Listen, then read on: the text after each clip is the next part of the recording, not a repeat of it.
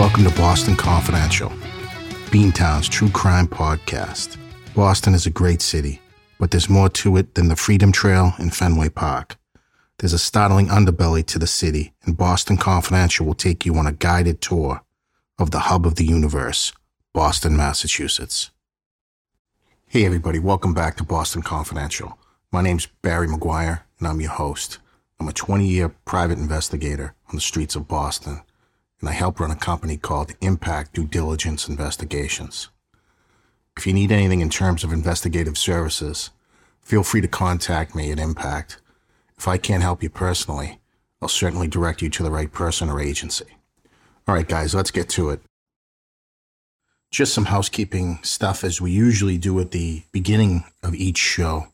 First, I just want to say thank you to the audience once again. We've just hit 300,000 downloads in two years. I think this is episode 115. So I suppose we've been doing it for about two years now it's hard to believe it's only 115 episodes. And one other thing I want to say thank you to the audience for is sticking with me. I listened to some of the original episodes and I was quite nervous and the sound quality wasn't that great. So if you were with us at the beginning and you're still with us today, thank you so much, man. Just in re-listening to those episodes, I knew what I was trying to do. I sometimes I had a hard time getting there just because of the nerves.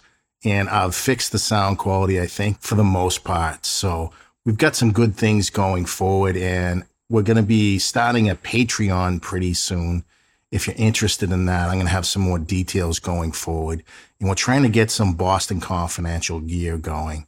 So if you have any ideas on gear or anything like that, if you'd like to see one thing over another, feel free to contact me on email and use this for all of our contact. It's Barry at bostonconfidential.net. And that's definitely the best platform. That's Barry at bostonconfidential.net. But I'm going to solidify those details and let you know where you can get some Boston Confidential gear. And guys, speaking of emails, I had one email saying I was kind of trashing the city at times and all this, and I don't. And in that vein, this weekend, I had a great experience in the city. My wife and I went in the city for dinner. We were unexpectedly childless. There was a sleepover, so we hightailed it into the city.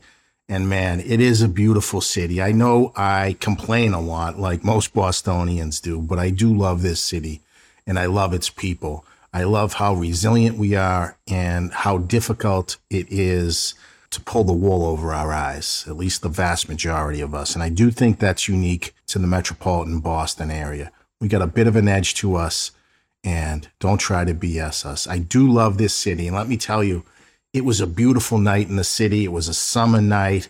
You know how it is. It was kind of twilight, and the Boston Harbor, there was a beautiful breeze coming in. And we went over to Christopher Columbus Park and had some dinner at American Joe's Bar and Grill there, if anybody's familiar with it. And we caught the end of the St. Anthony's Festival in the North End, which, you know, has a direct connection to the episodes we're talking about pertaining to Gennaro Angiulo. And man, it was just, it was such a happening city. Everybody was in a good mood.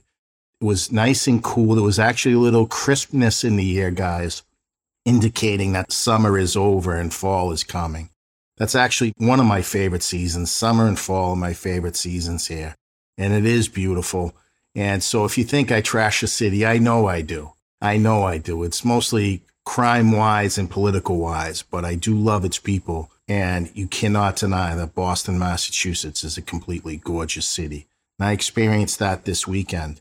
And St. Anthony's Fair is the culmination of weekly fairs in the North End. So if you ever wanted to see the North End in all its glory, attend one of those. It's a very nice family event. You can dine anywhere in the North End. The restaurants were packed. And I was so glad to see that because of all the neighborhoods in the city of Boston, the COVID shutdowns really killed the North End. And it's coming back. It's bursting with life. No more masks. No more nonsense. So Get down to the north end, spend a couple bucks. Maybe they can rebound down there. All right, guys, we're on to part two of Gennaro Angiulo, whose headquarters was, in fact, in the North End at 98 Prince Street. Also, guys, I wanted to direct you to the book I've used for a lot of this research. It's called The Underboss The Rise and Fall of a Mafia Family, and it's by Gerard O'Neill and Dick Lehr, former investigative reporters of the Boston Globe. Extremely well done. But one thing I need to tell you about this book, it kind of portrays a fallen hero as the center of the story. It kind of focuses on John Morris as being the driving force behind investigating Gennaro and Angiulo in the mob in Boston. But as we found out later, Agent Morris, he was a supervisory agent by that time, was bought and paid for by Whitey Bulger and Stevie Flemmi. But before that, he did investigate the Italian mafia. And unfortunately, the price tag for Mr. Morris's corruption for the Winter Hill Gang appeared to be about the price of two plane tickets for him and his mistress to fly to a conference and a case of wine. I think there was some money involved too, like 7,500 bucks but John Morris may have been purchased as the cheapest FBI agent there ever was. But at the beginning of the book, they go over what happened with John Morris. At the point that this book was written, nobody knew this about John Morris. It wouldn't come out till later. But there you have it. And who trained John Morris but H. Paul Rico, probably the most corrupt FBI agent in history also there was a young John Connolly in that office. I don't know what year he got to Boston. Agent John Connolly is now serving or was serving a life sentence in Florida. He's been released for medical reasons. He's apparently dying and I don't know, right? So John Connolly was corrupt in that office. H. Paul Rico was corrupt in that office and John Morris was corrupt in that office. And I know there was 50 or 60 agents in the Boston office, but this corruption would come after.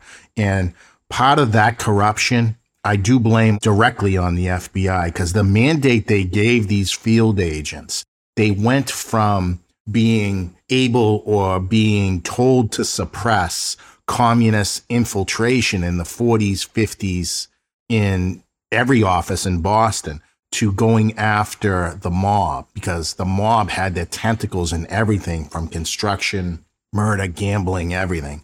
So the FBI gave their agents a mandate. Basically, it was get the Italian mafia by any means necessary. And that's how you end up with John Connolly, John Morris, and H. Paul Rico. But don't forget, H. Paul Rico was corrupt long, long before the national focus on the Italian mafia. So, last I left you guys, I think we left it in about the 70s.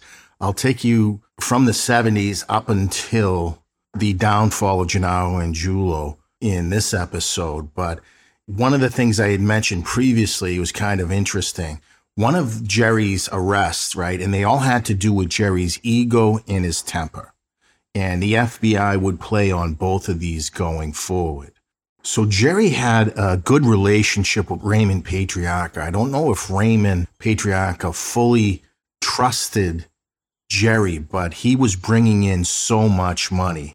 It was incredible. All that money, all that inflow of cash diffuses a lot of problems. But Jerry was so profane with people. He was so bad with people people would oftentimes have to go to Raymond Patriarca to have a conference basically over what Jerry was doing to them. At every turn, Jerry would try to chisel someone. Any sign of disrespect, Jerry would lose his cool.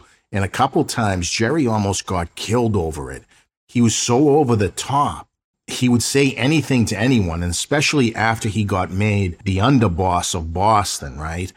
He was on a rampage. He did all that stuff at Jay's Lounge in the combat zone, slapping people around. But it got worse than that. There was an instance at a country club in Worcester with some pretty heavy hitters of the mafia were present and there was a card game and all this. I think that was the genesis of the meeting and all that. But Jerry felt slighted and got so profane. But these other guys were linchpins in the mob. In the book, it doesn't identify who these guys were, but they were so incensed.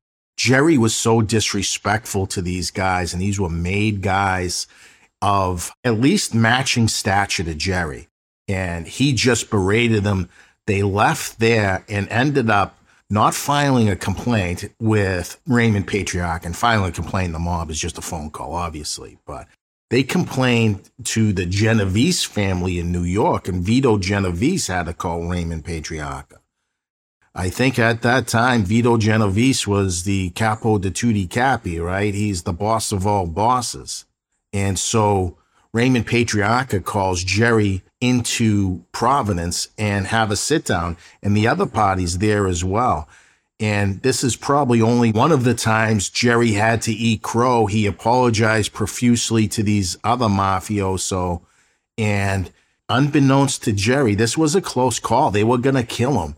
The FBI also had bugged Patriarca's office at a certain point as well. And they'd later do that to Jerry, as we know.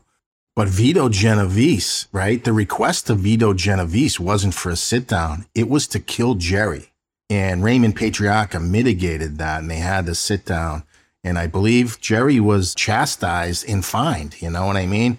And if you want to hurt Jerry, hurt him in the pocketbook, and he'd never stop talking about it.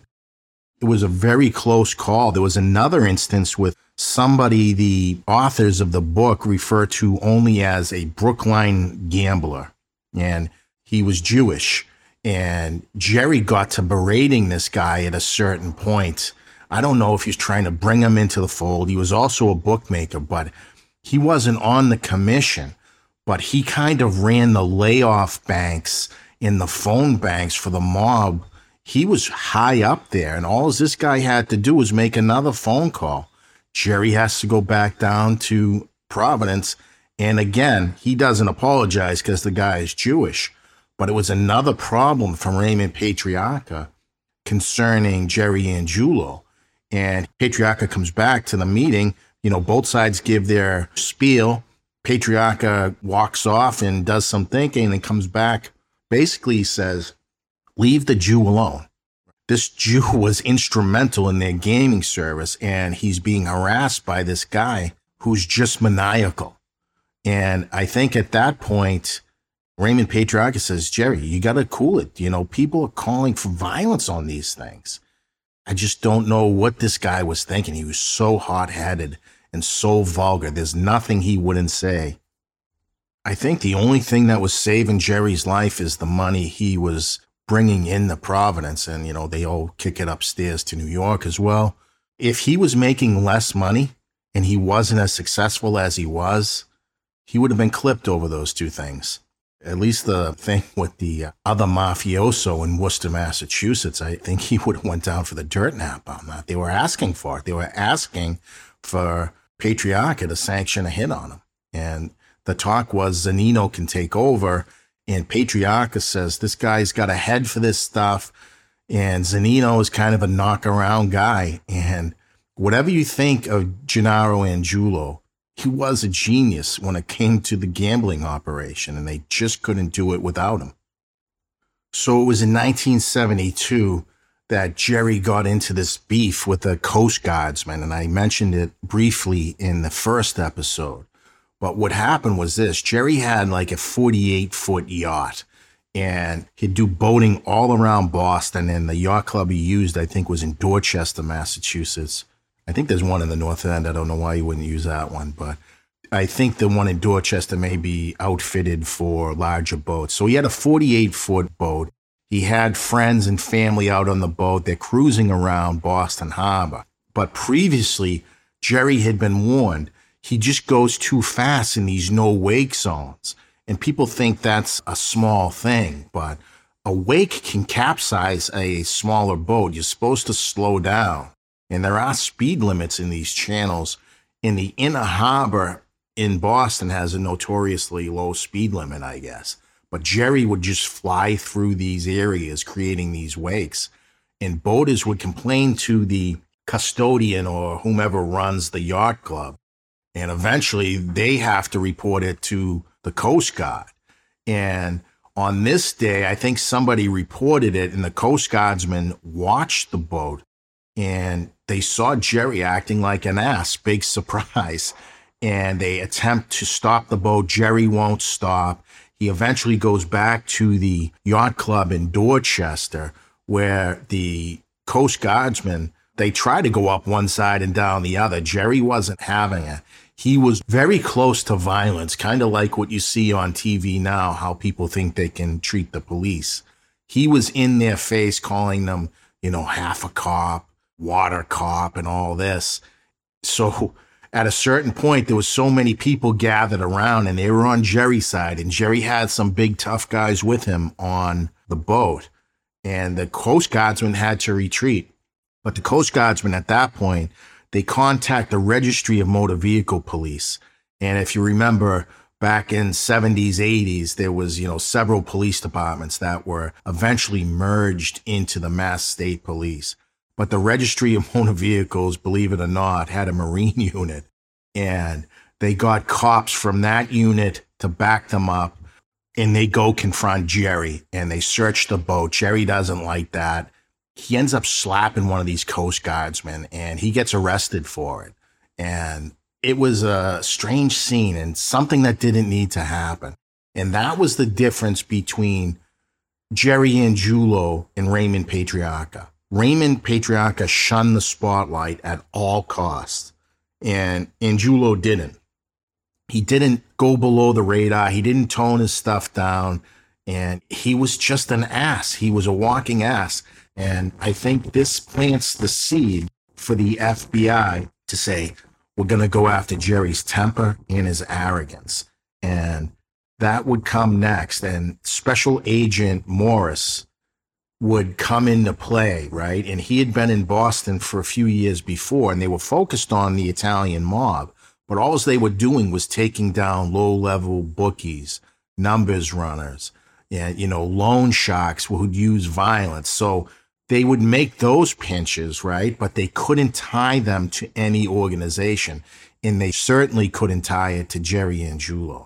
And Angiulo, like I'm saying, he's an ass, but simultaneously, he's also a genius. He didn't talk to anybody about business.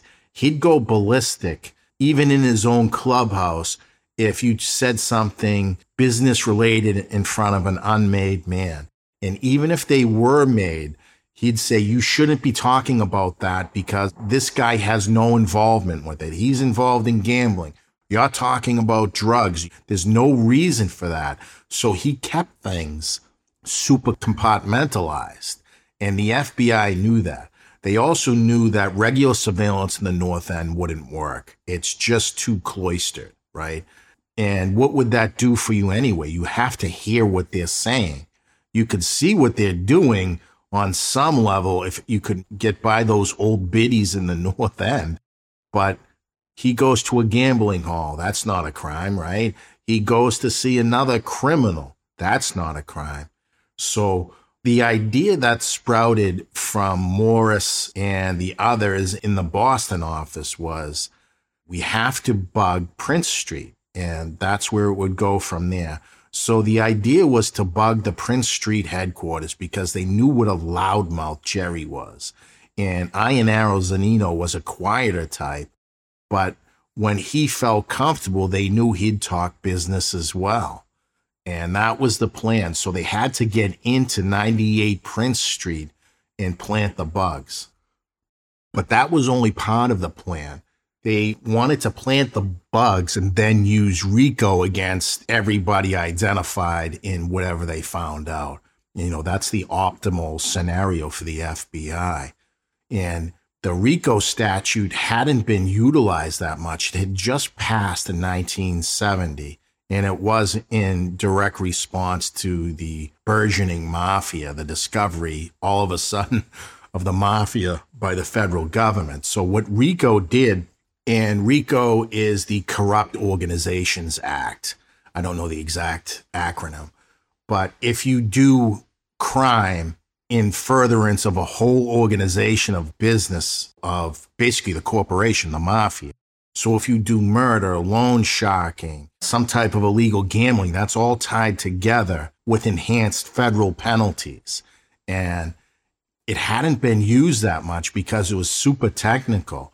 And they started using it in New York and they were going to try it here in Boston. And that was the game plan. It was to get into Prince Street and it was to use RICO against the Angiulos. They knew if they brought down the Angiulos, if they brought Jerry down specifically, his other brothers would fall. And most of the Boston Mafia would be in shambles after Jerry went away. So that was the game plan. And just at the beginning of the 70s, things were going well monetarily, but don't forget in 1967, Joe Barboza, he was a brutal, they call him Joe the Animal Barboza, a brutal hitman for Raymond Patriarca. And he thought he was untouchable. And it wasn't to be the case. He had flipped against the organization and basically made up stories. And this is where the FBI goes off the rails here. It's 1967 and they put several innocent men in prison. And these were guys who had directly wronged Joe Barboza, if you remember from our episode on Joe the Animal Barboza several weeks back. This was in regards to the Teddy Deegan murder, which was actually committed by Joe Barboza and Vinny the Bear Flemmi, who was Stephen the Rifleman Flemmi's brother. They committed that homicide and they concocted a phony story, which the FBI knew to be ragtime. And they took out Henry Tameleo of the Boston crew. He was an original gangster, I guess they call him today in the North End. And Tameleo had rebuffed Barboza. Barboza was intimidating somebody at a bar that Tameleo happened to be in, and he slapped the guy. And Tameleo was a high ranking mafia. I think he he may have actually been the underboss at the time before Jerry Angiulo. He said to Barboza, I don't want you to raise your hands to anybody in this club again. Barboza took extreme offense to that, but at the time he had to eat it.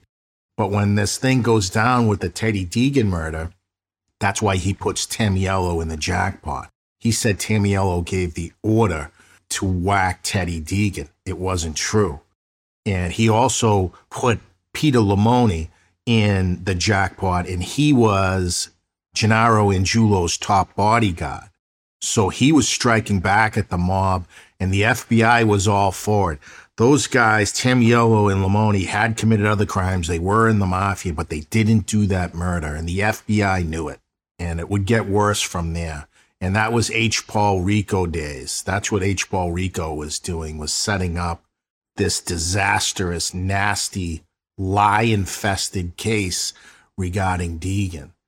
But somehow, just after that, he puts Jerry Angiulo in the jackpot for another murder case.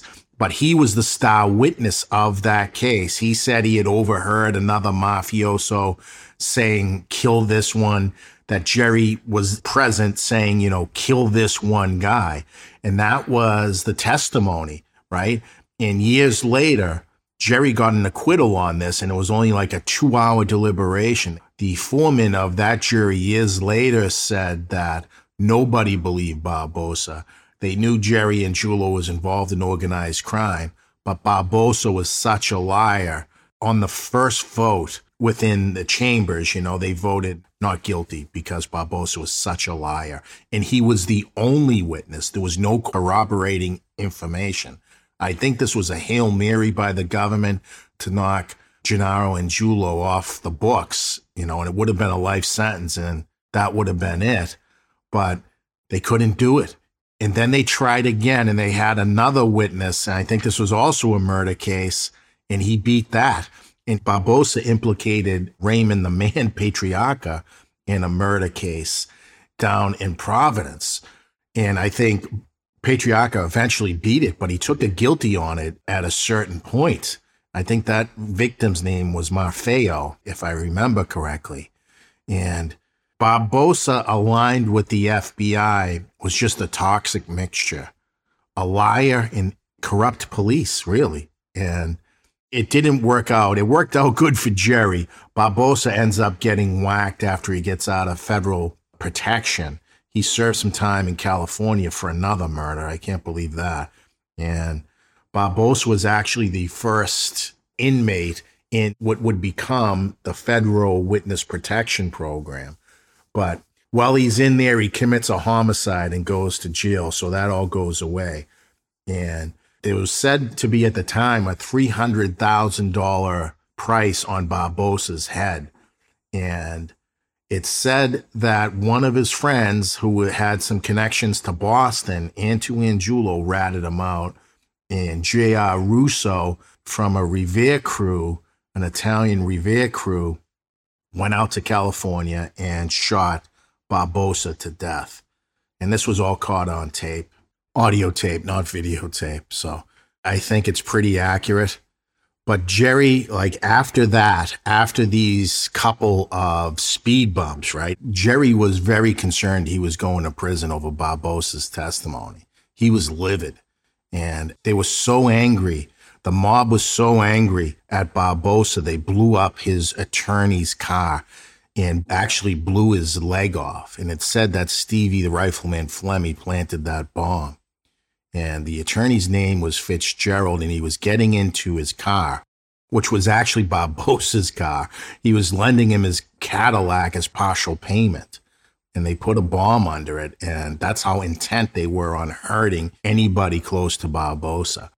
And Barboza knew the mob had turned on him, right? He was a hitman. Like he has killed 50, 100 people. So one day Barboza and his crew are driving around Boston's combat zone and they have an M1 rifle, a handgun, and like a hunting knife. And the Boston cops pull them over and make the pinch. And they put, I don't know, a $100,000 bail on Barboza. And Barboza starts to think, yeah, the mob put the BPD onto me, and this is their doing. And I think that was true. What happened was his underlings got out on lower bail and they started going around the local bookmakers, mafioso, and all this to say, hey, give us some money and Joe Barboza will give it back to you when he gets out.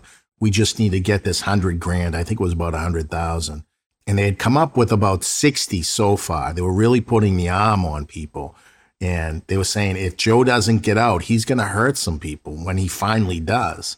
And that would put some pressure on you in those days. And some people gave money, but at a certain point, they go to Zannino's place. I think it was one of Zannino's restaurants in the North End called the Nightlight. And they tell them what's going on. We're here to get some money for Joe. And they go on with the story. Yeah, we've collected $60,000. And the mob was done with Barboza and they would have killed him if they could have. Instead, they kill his two henchmen that came looking for the money, and then they take that 60 grand. I think Ralphie Chong, that's his nickname, Ralphie Chong, I think is Lamantina. Ralphie Lamantina actually ended up going away for being accessory after the fact because when the police went there, there was bullet holes in the walls, there was blood on the sidewalk and all that. And they clipped those guys and they put them in a car in South Boston to make it look like they were two more victims of the Irish gang wars. But nobody really believed it. And that's when Barboza got the message to flip, and he did. So as the 70s progressed, about 1972, Jerry was still trying to consolidate the independent bookmakers. But now he had to move on to the Winter Hill Gang and Winter Hill appeared to be the winner of the Irish gang wars, which was a bloody, bloody affair. And we'll probably do an episode on that in the near future. So he had to try to make peace with Winter Hill. During these gang wars, I believe it was Howie Winter's crew and a crew from Charlestown or Somerville, and they were warring and they had a beef regarding what happened at Salisbury Beach, where one gang boss insulted the wife of another gang boss. And man, they were stacking bodies over this. And I know it was primarily about control of gambling, drugs, and all that, but that precipitated this gang war that would last a decade. So Howie Winter in July 72 kind of comes under the umbrella. And the Winter Hill Gang is centered in Somerville, Massachusetts. And it was led by Howie Winter. And he was a local crime boss, you know, not to the level of Angiulo because nobody could be, but he was doing well in his own right. And at certain points, they fixed horse races and all that, and they give the mafia a taste. But Winter Hill knew they couldn't go to war with the North End. It was physically impossible. And they had always paid some type of tribute. So they agreed at that point, Howie Winter agreed to pay Jerry Angiulo $20,000 a week to the North End, to in town, right? Imagine that $20,000 a week. And Howie Winter also owed Jerry about 250 grand because he was a degenerate gambler himself. And Jerry put no limits on him. He wanted him to owe him money. And that's exactly what happened here. So 20,000 a week comes in from the Irish. They're the Irish contingent of Boston organized crime. 20 grand a week, guys. My God. And so I guess you could just pay Patriarca out of that. Supposedly, the way it works is it comes in, you take half, half goes to Providence. But don't forget, Jerry still had to pay Providence every two weeks. And he had guaranteed Raymond Patriarca a hundred thousand a year minimum. And I think by this point it was just going gangbusters. And it would come out later though. And I think you'd have to suspect this. Jerry was such a wizard with numbers. He kept some of his own gambling operation off the books. So it was tens of thousands of dollars a week directly into Jerry's pockets. Did he distribute it to his brothers? I don't know. This guy was such a maniac for money. And I kind of look at Jerry Angiulo's life. He didn't seem to do much with it. He had the boat. And by this point, he had left his home. He had bought a nice home when he was married in Medford, I believe it was. But when the money started rolling in, he literally bought a mansion in Nahant, which is just, I believe, north of Revere, Massachusetts. It's a small spit of land that goes out to the ocean. And Jerry bought a mansion, seaside mansion. His lawn in the backyard would go right down to the water. And it's still never enough to make this guy happy. But was he going to Paris? Was he going on vacation to Jamaica? He seemed to like being miserable, you know, and he liked ordering people around. So I guess he didn't need any vacation from that. That was his whole life. But he wasn't a flashy guy. I guess he'd probably have a Cadillac. He's got the mansion, but he wasn't like a John Gotti. But he also wasn't a Raymond Patriarca. Raymond Patriarca, his office was like a appliance store, appliance repair store. He was very low key. And Jerry wasn't. He just couldn't keep his mouth shut. So in 1972, they were getting 20 grand a month from the Irish. And the Irish were kind of coalesced. They were organized. But what you'd get from that, you'd get access to Raymond Patriarca's betting lines. Your bookies would get access to layoff banks, right? If the Super Bowl spread is too high or too low and you think you're going to take a beating, you have to lay off some of that action. Otherwise, you have to eat it. And if you had to pay out so much money, it could bankrupt your organization. It would be difficult to be in the bookmaking business if you didn't have a layoff bank. And that's what the 20,000 a month got them. It also got them a modicum of protection, A, from the police and B, from other Italian mafia trying to hoodwink them into paying them protection. They, you say, no, we pay Jerry and that's it. And if you got a problem, you go talk to Iannaro Zannino. I don't think anybody wanted to do that. And Jerry was so tight with a buck, it kind of hamstrung him a little because he'd call the guys, like made guys who would end up going to jail for these crimes, beating up somebody who's late on their payments and loan sharking. He called these guys suckers. His brother Danny was better with them because Danny was more of a knock around guy. But the rank and file pretty much hated Jerry. Jerry was an asshole. And he'd say about these guys who went off to prison, they get paid 300 a week in cash to be in prison and to shut your mouth and to take care of your families, right? Which were often North End residents as well. So they got 300 a week when they got pinched and went to jail. And Jerry would complain they only make $90 a week on the street when they're here. So going to jail for us is the least they can do. Can you imagine that? So this type of response generated informants. People were pissed off and it was like a morale thing. So Jerry seemed to be pissed off. These guys are in prison for 300 a week and he's getting 20 grand a month from the Irish alone. And you're sitting in a jail cell and he can't pay you $300 a week. So by 1978, guys, the FBI comes up with the operation I had just mentioned previously, and they called it Operation Bostar. And by this time, Agent John Connolly had been transferred to the office, and he was a South Boston native, knew the city pretty well and at times would verbally joust with Gennaro Angiulo. But there's some other FBI agents, including John Morris, John Connolly. There was a Nick Gianturco. And if that name rings a bell from our previous episodes, he was an FBI agent alleged to be involved in the Whitey Bulger corruption. I don't think he was ever charged, but I know his name was mentioned and there was a Jack Cloherty, Pete Kennedy, and there's a couple other guys. And they began trying to do surveillance in the North End and kind of found it fruitless. They again put up cameras and all that. It just wasn't working. Surveillance wasn't a solution for the Angiulos. They knew they had to get in to 98 Prince Street. That's the headquarters. And they nicknamed it the doghouse. The Italians did. They knew they had to get in there. And that was the purpose of Operation Bostar. The FBI attempted to place cameras on Prince Street. Again, I told you one of the Angiulo brothers had some Catholic schoolgirls wave to the camera. They just couldn't get anywhere, and they couldn't really do much in the North End in terms of surveillance, despite two years. This probably took two years of them trying to put cameras outside. I don't know what that would have gotten you. Okay, so if you got the camera outside of Prince Street and you see Jerry Angiulo go into 98, followed by Michael or Frankie Angiulo, what does that give you?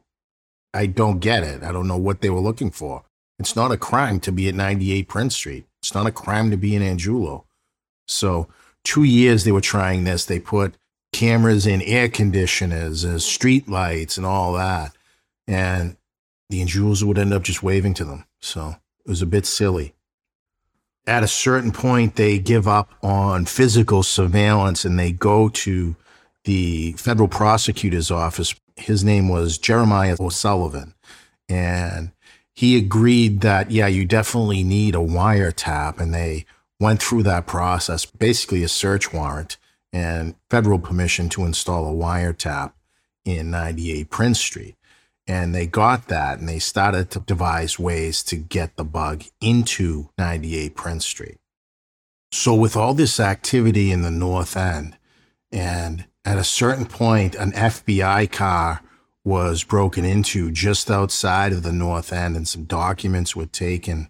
It didn't directly implicate the Angiulos, but Jerry soon found out. He had told an associate, he was overheard telling an associate that the FBI was trying to put a bug into 98 Prince Street. Imagine that. And this was just a short time. And Agent Morris there was defeated. He was committed to still trying to do this, but like he was, how does Jerry know that? And that's where it was. And They were kind of dejected over that, that Jerry knew. And more steps along the way, Jerry knew and didn't do much about it. And that was a big mistake. It was suspected that somebody from the telephone company had alerted the Angiulo brothers, probably for cash, right? That the FBI was trying to do something where they didn't have to bug the club, they'd bug the phones and wouldn't have to get into the club. And they can do that from the telephone pole. But that's when it came to light that Jerry knew and they suspected somebody at the telephone company. He probably got five grand for it and just told the Angiulo brothers. So this was years in the making. This is like two years in. I don't know why they started with those foolish video cameras. What would you get from that? But I guess one of the things you'd probably get is the timing of people coming and going. So if you had to break into the clubhouse, you might have a better idea of who's there and who isn't. But there was people living above the clubhouse as well, so it's just super difficult, I think. So part of Operation Boss was to get a bug into 98 Prince Street. But they also thought it would be good to put a bug into Larry Zannino's place on North Margin Street, where he had a clubhouse and he hosted late night card games and all this. This was basically Zannino's headquarters.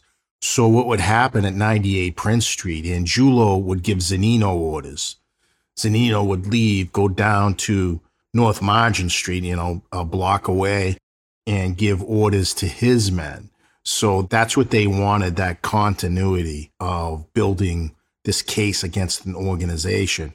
Jerry as the boss, Zannino as middle management, and then to the soldiers executing whatever policy had been agreed upon. So that would have went directly to RICO. And that was the plan. And they wanted to do this simultaneously. So they sent out a team of agents and they monitored traffic in the area, the foot traffic, vehicular traffic, and mobster traffic. They said a lot of mobsters hung out on Salem Street, which is kind of an entrance to the North End. Those guys on Salem Street would write down license plates of cars they didn't know.